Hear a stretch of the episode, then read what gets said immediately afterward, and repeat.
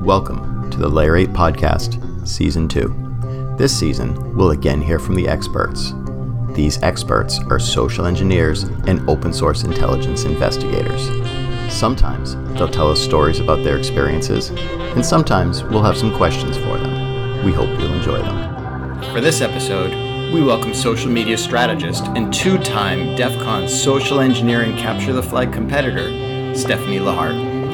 Stephanie walks us through the experience, explaining how she got there, how she prepared, and how she felt it went for her. On her website, stephanielahart.com, she has information about her forthcoming book and her course about safe online dating for women. She also explains how and why she does some OSINT before every date. Let's hear from Stephanie. Hi there, and thank you so much for joining me on this edition of the Layer 8 podcast. I was so excited when Patrick asked me to be on it uh, because you know what? I am so deep in the world of social engineering now that I'm amazed myself. If you would have asked me about this three years ago, I would have said, I don't know what social engineering is. What are you talking about? Um, and now you're talking to a two-time competitor of DEF CON Social Engineering Capture the Flag. It's part of my business, it's part of my life, and it's also made me super good slash creepy at online dating. So with that said, my name is Stephanie Lahart, and I am I teach business owners and entrepreneurs and content creators how to turn their online conversations into real world customers. In a nutshell, I am a social media marketer using digital marketing skills to help people build their business. So I know a fair amount of what it means to be involved in the online world, what it means to have a social media profile, what it means to have your information out there. And for as many as documentaries that are now floating through the net, uh, Netflix and Hulu sphere, trying to really educate people what that means, it's still shocking to me how much information people don't realize is being um, uh, being uh, colluded without their knowledge and and utilized in ways that they are not aware of and maybe they don't agree with.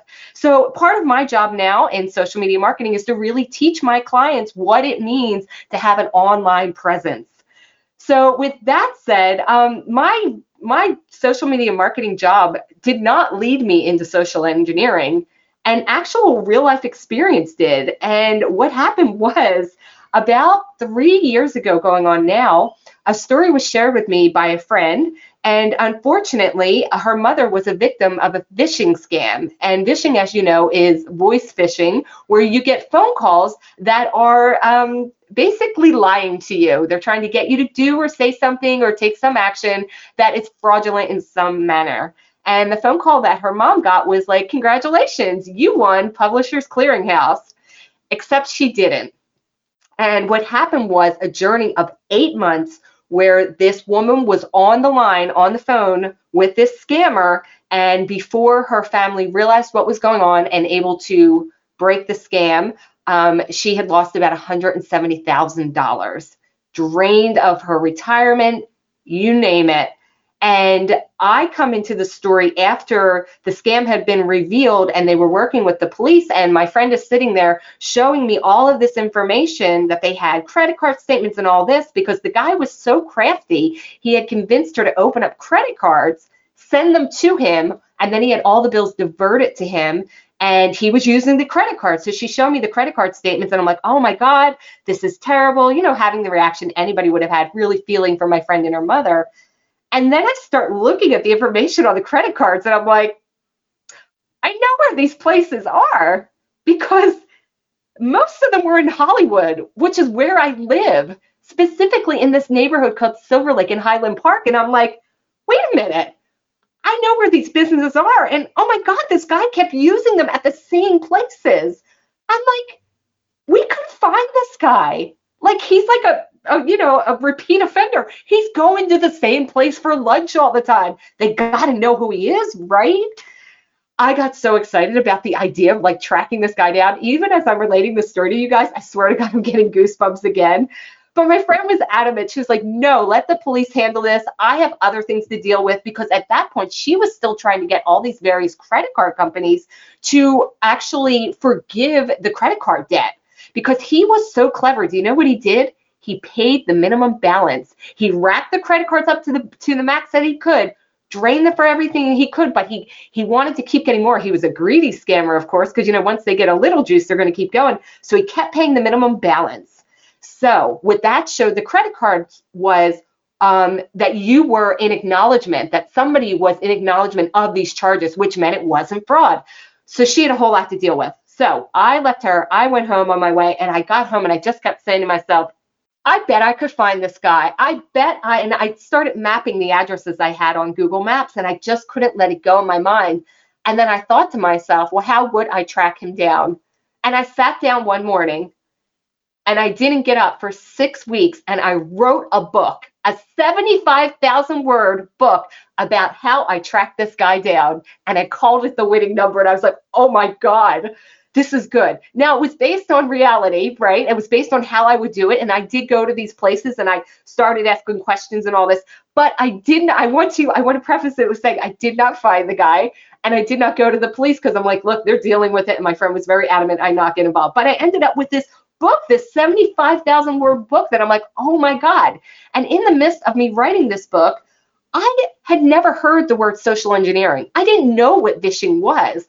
But as I'm writing the book and I'm looking things up because I'm like, well, what does that mean? Or if I wanted to go and do that, I started doing research and all of a sudden I became more and more exposed to this world of social engineering. And I'm like, wow, this is like a thing this is like a big thing. Like people are in this and people are like trying to combat it and and the FBI is involved in all of this stuff. And I was like, oh my God, this this is incredible. And so within my research, I suddenly became aware of this thing called social engineering capture the flag. So now here's my excitement. I have this book. I think I know everything about social engineering at this point. And as I told Patrick previous to my talking now, I am a professional speaker for my job. And boy, do I love to talk. And I heard an interview online with Rachel Toback, who is also a repeat competitor for the competition. And she was on a show on a network called Twit TV. It's uh, TWIT.tv. Leo Laporte, just a pioneer in the online podcasting industry. She was on a show with a woman named Megan Morrone, and they were talking about this competition. And I'm like, wait a minute, there's a competition? I can get on stage and do this in front of people. I'm like, I'm in, sign me up so I submitted my application, and um, for the first application part, you submit the application, they send you confirmation back, you send them $20. You have to pay them $20 PayPal because they want to make sure people are serious. Uh, but if you get accepted to the competition, you get your money back. And then what they do is they um, you have to send in a video application and they don't really tell you what they're looking for in the video i had no idea i start looking online couldn't find any information about what people had done so I just uh, was actually on my way to a podcast convention where I was speaking at, and I filmed a little video in the airport just introducing myself. I sent it in and just kind of let it go to the wind. And then I waited for to hear back from them for several weeks and I didn't hear anything. And it came to the deadline and I was looking on their Twitter and it said that they had sent out all of the invites and I didn't get one. And I'm like, first of all, how is that possible? Have you met me? Secondly, I was like, oh, I was so bummed because now it was like, when, what, God, what was the timeline? I guess it was about April. So I just written the book, you know, through January and February. I'm still so involved. I didn't get accepted to the competition. I'm like, oh, poor me, but I don't give up. So I email them. I'm like, excuse me, but pardon me, but perhaps my invitation got lost in the mail but what's going on? And they write me back a nice notice. They're like, if you didn't hear by now, you know, all the invitations were sent out. You're welcome to apply next year. And I read it and I'm like, I still cannot accept this as reality because I have a very high opinion of myself. And literally within eight minutes, I get an email back saying, Congratulations, you've been selected. And I'm like, Well, thank you very much. So there you go. So the next task was now they give you your target company, and the company then is who you are going to do your OSINT, which is your open source intelligence gathering, meaning anything you can find out online about this company that you can use for what they call their vector flags, which is, you know, their infiltration ways. This is what you are going to now sourcing and start writing a report about. I know as I speak this to you, I sound very authoritative on it, and it sounds I know what the hell I'm talking about. I would like to re- rewind three years ago. No, it was, yes, three years ago now at this point, two years ago, because it was 2019, right? That I was in it? No, 2018. Back then, I did not know what a vector point was. I did not know what a report looked like. I knew none of these terms. I was just excited to be invited to the party. And they're like, here's your company. Find out information on them. I'm like, well, I've been a stalker for years. I don't know what you're calling it, but I can find out shit on anyone. So I start doing my little report, doing my research. I put together what I think is a fine report and I send it in, and they're like, Congratulations, meet you in Vegas. And I'm like, Here we go, right? So that was June, you had to turn it in. Now, the competition is actually in August. As we get closer to the competition date, I start getting cold feet because I'm like, I feel like I have lied to these people. I don't know anything about social engineering. I don't know what a pretext is. I don't know what they want on this state. And I started getting cold feet. I was so nervous because I'm like, holy shit, I'm going to this thing. Oh, and by the way, I was going alone. I have no idea what I'm doing. So I started for the first time in my life being like, I can't finish this. Now, I have to tell you, this is very odd for me because you were talking to a woman who has completed no less than 25 marathons. Yes, I have run 25 marathons. That would be, I think there were 14 full, 11 half. So, I mean, I'm a girl that knows how to commit, right? But here I was faced with the fact of like, I'm going to Vegas to be in this competition. I don't really understand this. I'm scared as hell. I'm like rewinding. I'm rewinding. I'm like, I'm not going. I'm not going. So I call one of my best friends and I tell her, I'm like, I'm not doing this. I'm just, I'm not. And she's like, You got to be kidding. You've been so excited about this. Why are you not going? And I'm like, Look, Vegas is expensive. I don't want to do it. I used every excuse in the book. Also, at that point in my life, my dog, whose name was Lacey, was very elderly and she was in the last year of her life and she was having a lot of problems. One of the main problems was she was totally incontinent, which meant I could not give her like have her stay with a sitter or a boarding like dog boarding kind of thing because nobody would take an incontinent dog. And I was like, look, I can't. Lacey's, you know, she can't be left alone. I'm the only one that can care for her. And my friend says, I will take Lacey because she had watched her before. You have to go. And then I'm like, no, it's so much money. I don't want to do it. And within 24 hours, she called me back. She goes, I met somebody who needs social media call them up right now. And within 24 hours, I had a contract in my hand that was $1,500 that I wasn't expecting. So it didn't need to go towards my bills. She's like, You have the money. I have your dog. You're getting your ass on that plane. And I was like, Well, I guess I am. So here I go, packing up my little bag, going off to the airport. And I am nervous as hell. And the Lyft car picks me up, and I get in, and my driver was the hottest driver I've ever seen in my life. I swear to God. And I'm like, if this isn't a sign. And I get in the car and it's very early in the morning and he is not interested in talking to me at all. But I'm all like in the back, like, if I ever wanted to talk to a Lyft driver, this is the one, right? He doesn't want to talk to me. Well, he starts saying, Why are you going to Vegas? So I start telling him why I'm going about social engineering, the competition. All of a sudden, I am the most interesting person in the world to him not only does he want to talk to me, but as I'm getting out of the car, he says, Here is my number. Call me when you get back to town. I will drive you back. And I'm like, Yes, you will. So I am getting on the plane, confidence boost, boosted, have a hot guy's number in my phone. And I'm like, Yeah, I can totally do this. So I show up in Vegas very full of myself and I get to my hotel and I'm like, okay, I literally have no idea how to check into DEF CON. If you have been to DEF CON, you understand the magnitude of it. It is the most gigantic conference you will ever be at. I mean, they had taken over Caesars, they had taken over Paris. You get there, and I'm trying to find a map, and I'm looking at it. I still have no idea how to even get a ticket to get in this place, honestly. And I'm just like, this is ridiculous. So I'm like, I got there early enough because I am prepared. So I wander over there. I'm desperately trying to find the check in desk. I can't find it. I'm just like, how is this impossible? Is this like in a vortex behind like a force shield where it's like invisible? Walking around, can't find it. A guy says to me, You look lost. I said, I am. I'm trying to get a ticket into DEF CON. He goes, Just so happens I am a speaker and I had already bought a ticket and I didn't realize they were going to give us a ticket. So I have a ticket. I said, Great, give it to me. He goes, Oh, you can have the ticket, sister, but you got to pay me for it. So another interesting thing about DEF CON is it is all cash. There is no credit card or anything. I did have the cash on me because I was expecting to pay at whatever registration desk. So I'm in now. Now it's getting super crazy creepy. I meet this guy. He's telling me he's a speaker. He has a badge. I don't know him from Adam. He could be anybody. I'm now handing him money. But of course, I'm a savvy shopper. I'm like, I'm not paying you full price because first of all, I don't trust you. Secondly, if you got it for free, you're not out any money. So he gives me a break, like 50 bucks off. So now I have my my uh, my little uh, covert badge, and I have a map, and I'm still like, don't know what I'm getting into, have no idea what I'm going to do. So I end up, and then so the competition starts the next day, okay? But so then I had all night to walk around. Now I'm there by myself. As you can tell by my animated speech, I am very chatty. I am not shy in a crowd.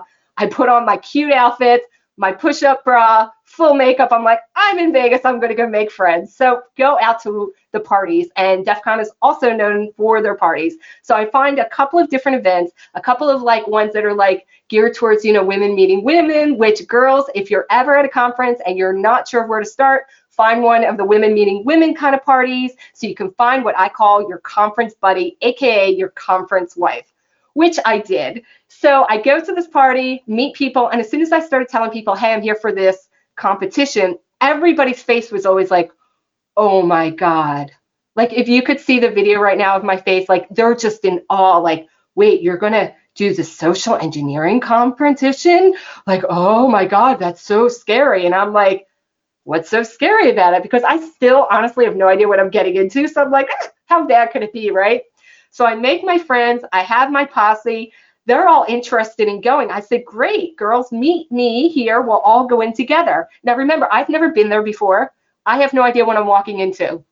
If you've been to any social engineering competition before, you know they're usually extremely popular, especially at DEF CON, where the line is literally always down the block and around the corner, right? I roll up to the to the room the next day. The line is down the block, around the corner, out the conference. And I'm like, uh, well, I'm in the competition, so I'm pretty sure I'm supposed to just go right up there. My girl crew is waiting for me.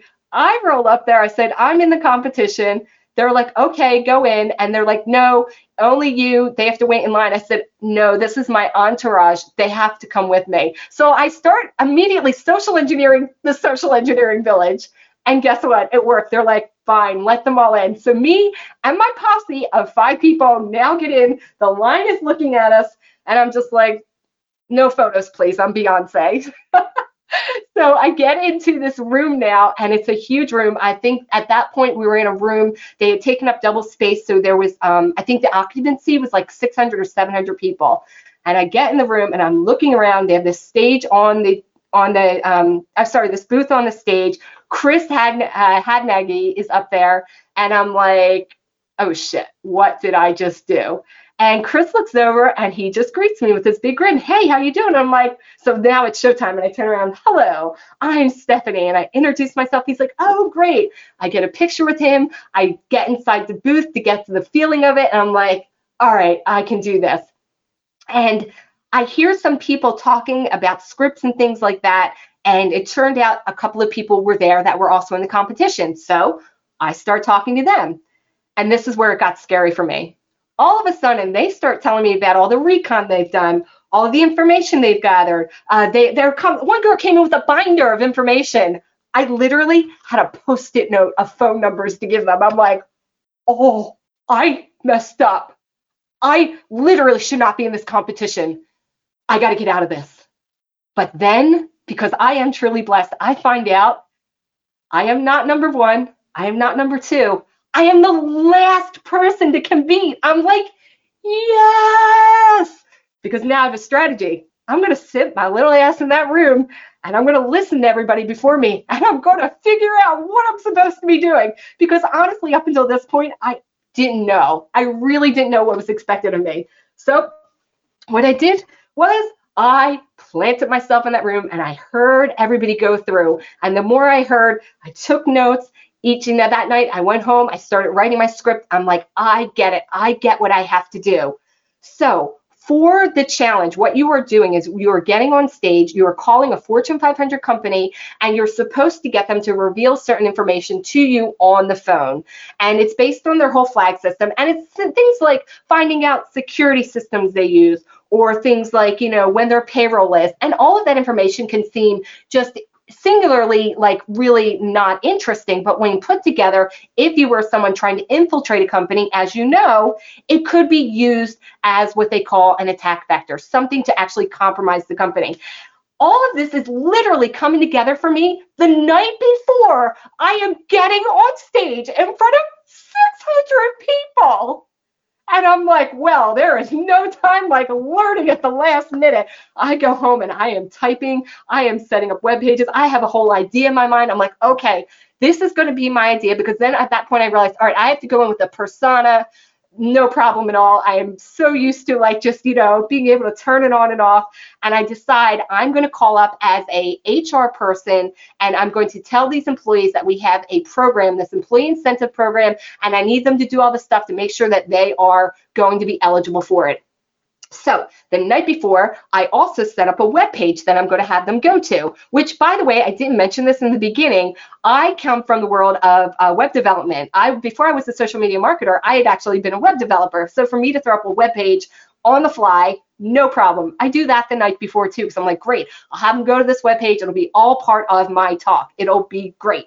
So I do that. I have my notes. I go the next day, and again, I'm going to be last on that day. And it was back when they were still doing the Saturdays. So they would do a um, half of the contestants go on Friday, and then the other half go on Saturday. So now here I am thinking to myself, well, I'm trying to call somewhere on a Saturday. What are my chances of getting through to people? I'm going to try and wing it. And that year, um, our topic or our, our target industry was um, uh, transportation. So my particular company, and I can say it now, was Enterprise Rent a Car. So I had to call up any Enterprise and try and get this information. Well, on Saturday, their corporate offices aren't open. So my only way in is to call one of the rental car agencies. Here's where it gets super tricky. We are in Vegas. We are in a specific time zone. I am the last caller, the very last caller, which means I'm not getting on stage till like 11 o'clock. Guess what happens to rental car agencies at 11 o'clock on a Saturday? They're closed. I have no corporate office. I have a number list that is dwindling as the minutes scroll by. I literally had five numbers in Hawaii that I could call. That's it. That is all I could call that would be open because I literally had to go back in time. I'm like, rental car agencies are closed. So I have to go back in time. Who's open? Hawaii's behind us. They're the only thing that's open. This is in my mind. And I'm looking at the clock thinking, you people better talk faster because if they close, I'm literally screwed. I have no one else to call. But again, angels on my shoulder. I'm going to get in. I'm going to make it. I'm going to somehow make these phone calls happen, right? So what I did was I get all of my enthusiasm up, all of my courage. They call my name. I get up on stage. And um, again, I'm used to being on stage. So as soon as I got on stage, I'm telling you, I relaxed because if you put a microphone in front of me, it's like I was born for it. I'm like, oh wait, this microphone, let me tell you a story. So I get up them and I give them what I call the Stephanie show. I mean, I'm just animated, I'm friendly, I'm fun. They love the show. They don't even want to hear the call at this point. Chris is like literally like, Stephanie, you got to get in the booth. Like, we got to get this show on the road. I look at my watch and I'm like, oh great. I literally have like 20 minutes for this call, and that's all I had. They were about to close the last office in Hawaii. One office I had to call at this point. This is not a joke. I get in the booth, we start the call, and I am just like, okay, let's do this. But I'm more relaxed when I'm being kind of like more of a ham. So I'm they're taking the calls and I decide I'm going to play with the audience. So here I am. They have a little window in the box and I can see the audience and I've made friends out there. So I start like doing like, you know, signs to them and making faces and all this. And the whole time the phone's ringing and it's like my brain took over a separate like just went in a separate direction. So my mouth is saying one thing on the phone, but my face and my my other side of my brain is playing with the audience. And I have to tell you, it was the best thing ever because I know a lot of people can do that where they're actually like watching like a TV program, but they're programming. I went into that space. So I'm actually having this phone call the same time as I'm playing with the audience. So I was super relaxed. So I get on the phone call and I have to tell you, it was flawless. It was absolutely flawless. I was getting like flag after flag, information after information. I was laughing. The girl on the phone loved me. I was having the time of my life. I couldn't believe how great it was going. I mean, I'm checking off flags on my list. I get down to the end. I realize I still have three minutes left, but I'm done. I don't need anything else from this person. I'm like feeling good. So the end of that call, Chris goes, Do you want to call another number? And I'm like, No, but can we call my mom? Because she will think this is hysterical. And now Chris and the audience are laughing. I'm like, seriously, like, I call my mom from the booth. They're like, no, can't do that. I'm like, I'm done. Let's get this show on the road. So what happened in the call is this. I was going to have this employee go to a specific web page. So my my uh, persona was that I was from HR, and I think my name was I think I called myself Barbara or something like that. It was a very HR name. So I had her go to this web page, but it was just a front. You could there was no interactivity on it. So she was trying to move around on the web page, nothing worked, and then that allowed me to draw her back into my script and be like, "Oh my god, this page isn't working, but this is the last day that you guys can sign up for this incentive program. I'm going to talk you through it. Um, let's just do let's just do it over the phone. And what happened is I was trying to act like, oh, you should have gotten this PDF. She didn't get the PDFs, and then we were able to start the whole conversation of like, oh, there's all these other problems in your system. So pretty much worked flawless. And the web page is up there. People in the audience, of course, looking at the web page, laughing their asses off, knowing it's a dummy page. And that was the end of that. So I wanted to mention that because that having that additional little uh, prop prop of the web page was really key in having this person believe me so heavily from the beginning, right? So the call is over, and I am just like, wow, that was super fun. I want to do it again. I'm all hopped up on adrenaline. And then you have to wait 24 hours to find out who won. But I'm like, well, that was fun. I don't care. I'm moving on with my life. I get off stage, and I'm like a celebrity. Everybody wants to talk to me. Everybody, including this very well, I, would say nicely dressed because I'm not going to say like he was in a suit, but he was put together for a DEF CON kind of conference. He was a tall guy, probably six feet tall, relatively good looking, and he waited to the side until people were done talking to me, and they came up and gave me his card, and he said, I work in security for Enterprise, and I would like to talk to you. And I was like, am I going to get in trouble? And I'm like literally looking around for Chris because now I think I'm going to get arrested or something because he just heard me totally lie to these employees. And now everybody's gone. And I'm like, uh, he goes, no, it's fine. I just, I'm really interested in talking to you and hear how you did this and everything. And I gave him my number. And I'm like, okay, so now I have a business card. I have his phone number. Um, I have all his information. So you can be sure as soon as that guy walked away, I totally like open sourced him because I'm like, let me make sure this guy is real, right? Sure enough, he was.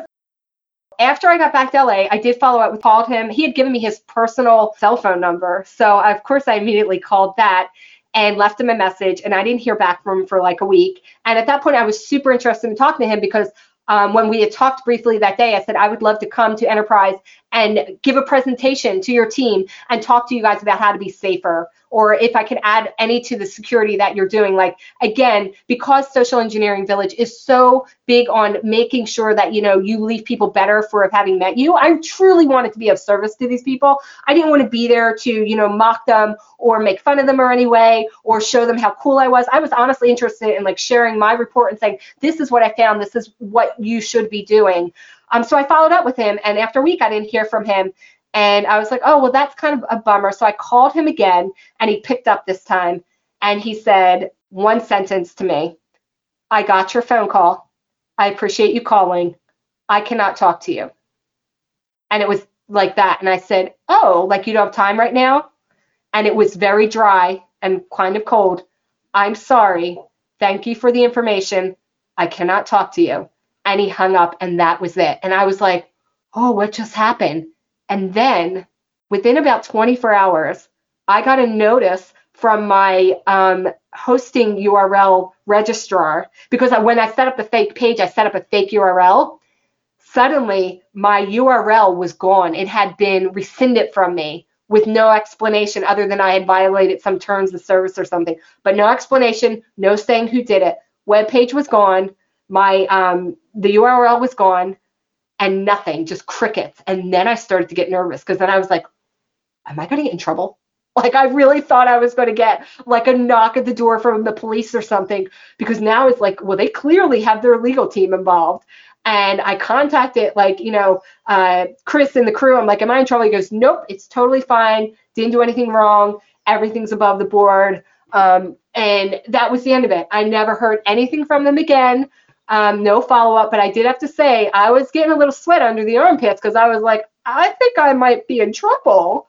I didn't want to be in trouble. I just wanted to be on stage.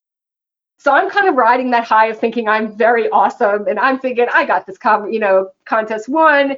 It's going to be great, no problem, whatever, whatever. And I go out to the nighttime parties, and as you're having normal conversations, people are like, you know, hey, what do you do? I say I'm here for the social engineering competition, and I have to tell you, talk about um, a date killer. it's I have a, a, cousin who's a lawyer, and when we were in our clubbing days, when we would go out, she would never tell people she was a lawyer because it would literally shut the conversation down. She would tell guys she was a stripper. They wanted to hear all about it. I have to tell you, telling guys at DEF CON that you competed in the social engineering capture the flag competition, they immediately are like, I do not want to talk to you. You're not getting my, they don't want anything to do with you. Which, of course, makes me work harder because I'm like, oh, now you don't want to give me information? Excuse me, I'm a very cute little five foot two girl. Yes, yes, you will be talking to me. So then that made my night even more fun because now I was on a mission. You don't think I can social engineer you? Let me show you how I'm going to social engineer you as I'm telling you I'm not social engineering you. So it just really made my entire experience at DEF CON just so memorable and special. I have to tell you, I didn't go to one like seminar or workshop or anything. I wasn't there for that. I was there to meet people. And it was just one of those things that was like so much fun. So the next morning I wake up, the high is gone. I'm like, well, I'm in Vegas. I really got to get back to my real life. But at that point, their award ceremony wasn't going to be until uh, the very last day. So now I had a whole other day to go through. And I'm like, well, I'm here. I might as well play. So I'd met some friends. I had a good time. But I was definitely ready to get back to my own life because although social engineering was fun for me, at that point, it was not my job.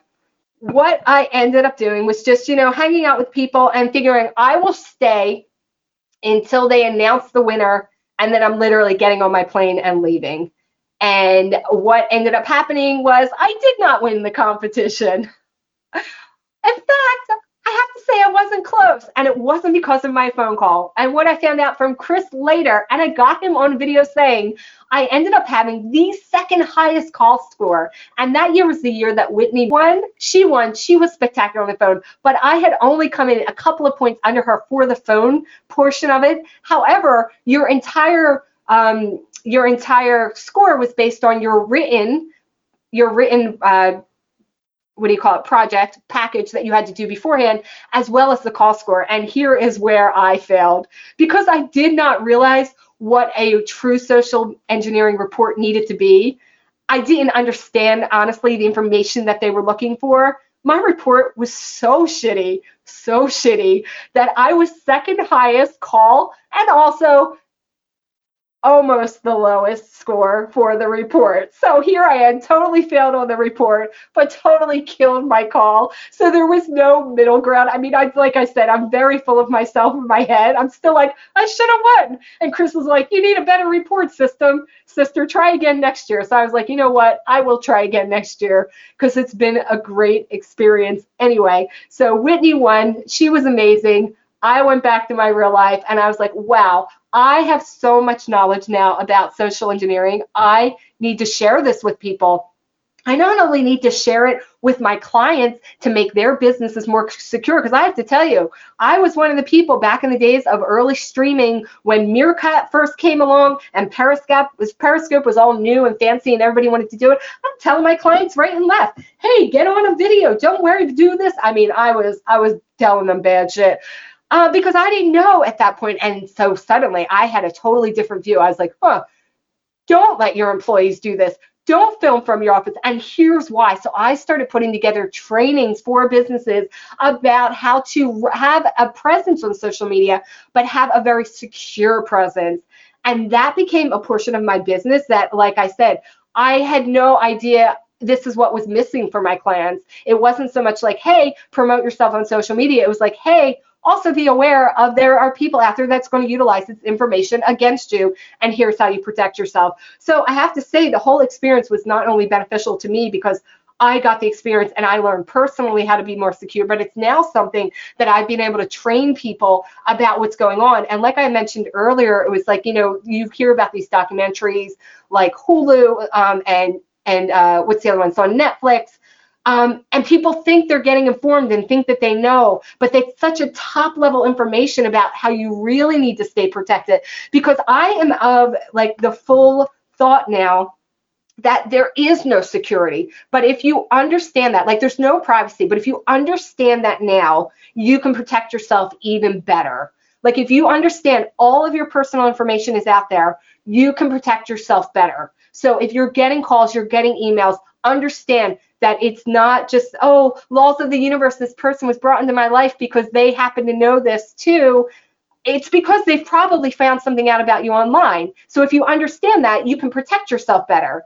And this also goes in regards to online dating. So for any people that are out there online dating, you know, out in the world, no matter what age you are, because, you know, we're all in different aspects of our life, you have to really be aware of just how much information can be sourced about you, even if you're using a dating app and you think I'm only putting my first name or putting a couple of photographs, how much of that information can be used to actually then find out who you really are and find out more information about you. Now, the interesting thing is in the dating world, there's two different things that happen. For girls, what we do is we get the scammers that come in and especially if you're in the age range of 40 and over you're getting the guys that are looking to you know start hitting your investments and your money and things like that because the thought is if you've reached that that level in your life and you have a career, you probably have a certain amount of money saved or a certain amount of access to money, which is true at that point. So women kind of get a different scam. They get the guys that are coming in looking for um, you know, we'll call it the pay date, right? On the guy's side, here's the different part. Guys are dealing with the girls that are coming in as what we'll just call the gold diggers, looking for the sugar daddies, looking for all of that. Um, you know, because they're trying to take a, you know, get a guy to basically support them or give them money, you know, fall for some kind of story. But it works the same way. It still is about I can take a photo of you. I can take a little bit of information about you, some of your likes, maybe the area that you live in, and I could put together a whole dossier of who you are. And what that can lead you to do, and what has led me to do in my online dating life, is suddenly I know enough about you that I can really guide that conversation. And, and Patrick, I mentioned this earlier about my online dating life. He's like, let me guess, that's what you do. I'm like, that's exactly what I do. I find out enough about him, and then I can guide the conversation. Oh, you're into that? I'm into that too. Which, you know, in in um, a very real and kind of authentic way, you could be like, well, that's great. I am into that. And now I have a bonding situation with this person. But it could also be, well, I'm not really into that, but I'm going to lead you to believe that because, you know, for whatever reasons, I want to try and like get closer to you personally. So, you know, and for me, what it's allowed me to do is um, I use my online dating life as a way to actually um, really buff, uh, like buffer up and improve my social engineering skills. It's true because you know there's just a lot of people out there that I would not date, but I'm like, you know what? Let me see how much of a conversation I can get going with this person. Let me see how far I could take it. Now, I did learn something very valuable and very true, and I'm going to say one of the best things that Chris and actually the whole social engineering capture the flag community is really um, a proponent of is that people should leave a conversation better for for having met you. So when I'm talking about you know learning things about people and utilizing my dating conversations in order to buffer up my skills, it's never in a malicious way. I'm truly like trying to figure out like where where are the the points where people kind of check in and out of conversations? Not only does it help me to be more secure personally but again i take this information and i utilize it to help my clients to be more secure. So i've actually put together online dating courses for women to be like hey this is what you need to know. Like if you're going to do online dating get a burner number and what my usual rule is um, do maybe a maximum of three texts with the person within the dating app And I'm sure all the dating apps would be like after me right now saying, hey, you're against terms and services. But what I do is I'll have three conversations. I will give this person my burner phone. And what will happen is they will text me. And then once with their phone number, that's the keys to the kingdom. Because most people do not understand how much of their life is simply tied to their mobile phone. Think about it. Your bank is always like, make your account more secure. We'll send you a code on your phone. Everybody wants you to use your phone as verification for who you are. This is a bad plan. This is not, this is like back in the day where suddenly everybody's using their social security number for everything. And now we're all like, that's the worst thing ever. The worst thing you can do is to use your phone number as a security measure to validate who you are. And anybody who's in the InfoSec world right now will agree with me. This is not authentication factor that you want to tie to yourself. Um, and then as they're coming along with things like, oh, well, we'll have like, you know, uh, voice authentication and, and fingerprints, there's still ways around that. The only thing that keeps you truly safe is to understand and accept all information about you is out there. And to temper every conversation and interaction with people that you have um, whether it be something that was initiated by you or not, that understanding that you have to do your due diligence, whether it is in online dating uh, before you meet somebody, or whether it is getting into some kind of business relationship with someone, to make sure that the information that is being presented to you is true and that you are not being scammed because it's easier to be scammed than you know. I'm going to hold myself up for this. As I was going through this whole InfoSec thing and getting very high on my horse that I know everything about social engineering, I got social engineered, and this is how it went down. I got an email that was addressed to my mother. Now, of course, because I am also like uber like web development girl, I have owned my own name URLs like since the beginning of time, which means I was one of those people that set up email for my entire family using our last name. And my mom used it for everything. So I get an email that's directed to her, but they've misspelled her name. So any misspellings in an email address, I'm the catch-all, so I get them but it's coming from a um, insurance company saying you didn't pay your insurance premium. Now, I don't think my mom's ever going to listen to this podcast, and I'm not in any way speaking badly of her, but she's of an older generation. So I naturally assumed the error was on my mother's part, that she had not paid her premium when she should have, and that additionally, they had the wrong email address because she put the wrong email address in when she set up her account. So I forwarded to my mom thinking, I am such a good daughter. Look at me. I'm saving my parents. I know everything about everything. I'm like, Mom, pay your premium. She calls me up 10 minutes later. Oh, no, she emailed me back first. She emails me back, ha, ha, ha. And I'm like, that's not a response, Mom. Pay your friggin' premium. What the hell's wrong with you? And she just doesn't respond to me. So I call her up 10 minutes later. I'm like, Mom, do you not realize what is happening here? She's like, I don't even have an insurance claim with these people. They're not even my company. I've never even heard of them. What the hell are you talking about? And then I realized, going back and looking at the information on the email, it was a phishing thing. Oh, yeah, me, the social engineering expert, all down on my mom, acting like my mom's old. She doesn't understand the technical age. Yep, all my fault. I was about to make this woman give them her bank account information. Mea culpa. Also proving, for as much as you think you know, your mom pro- probably still does know more. And you still have to be careful because I thought I knew everything. And then my mom's like, I don't, I don't even deal with that insurance company. So check yourself, sister.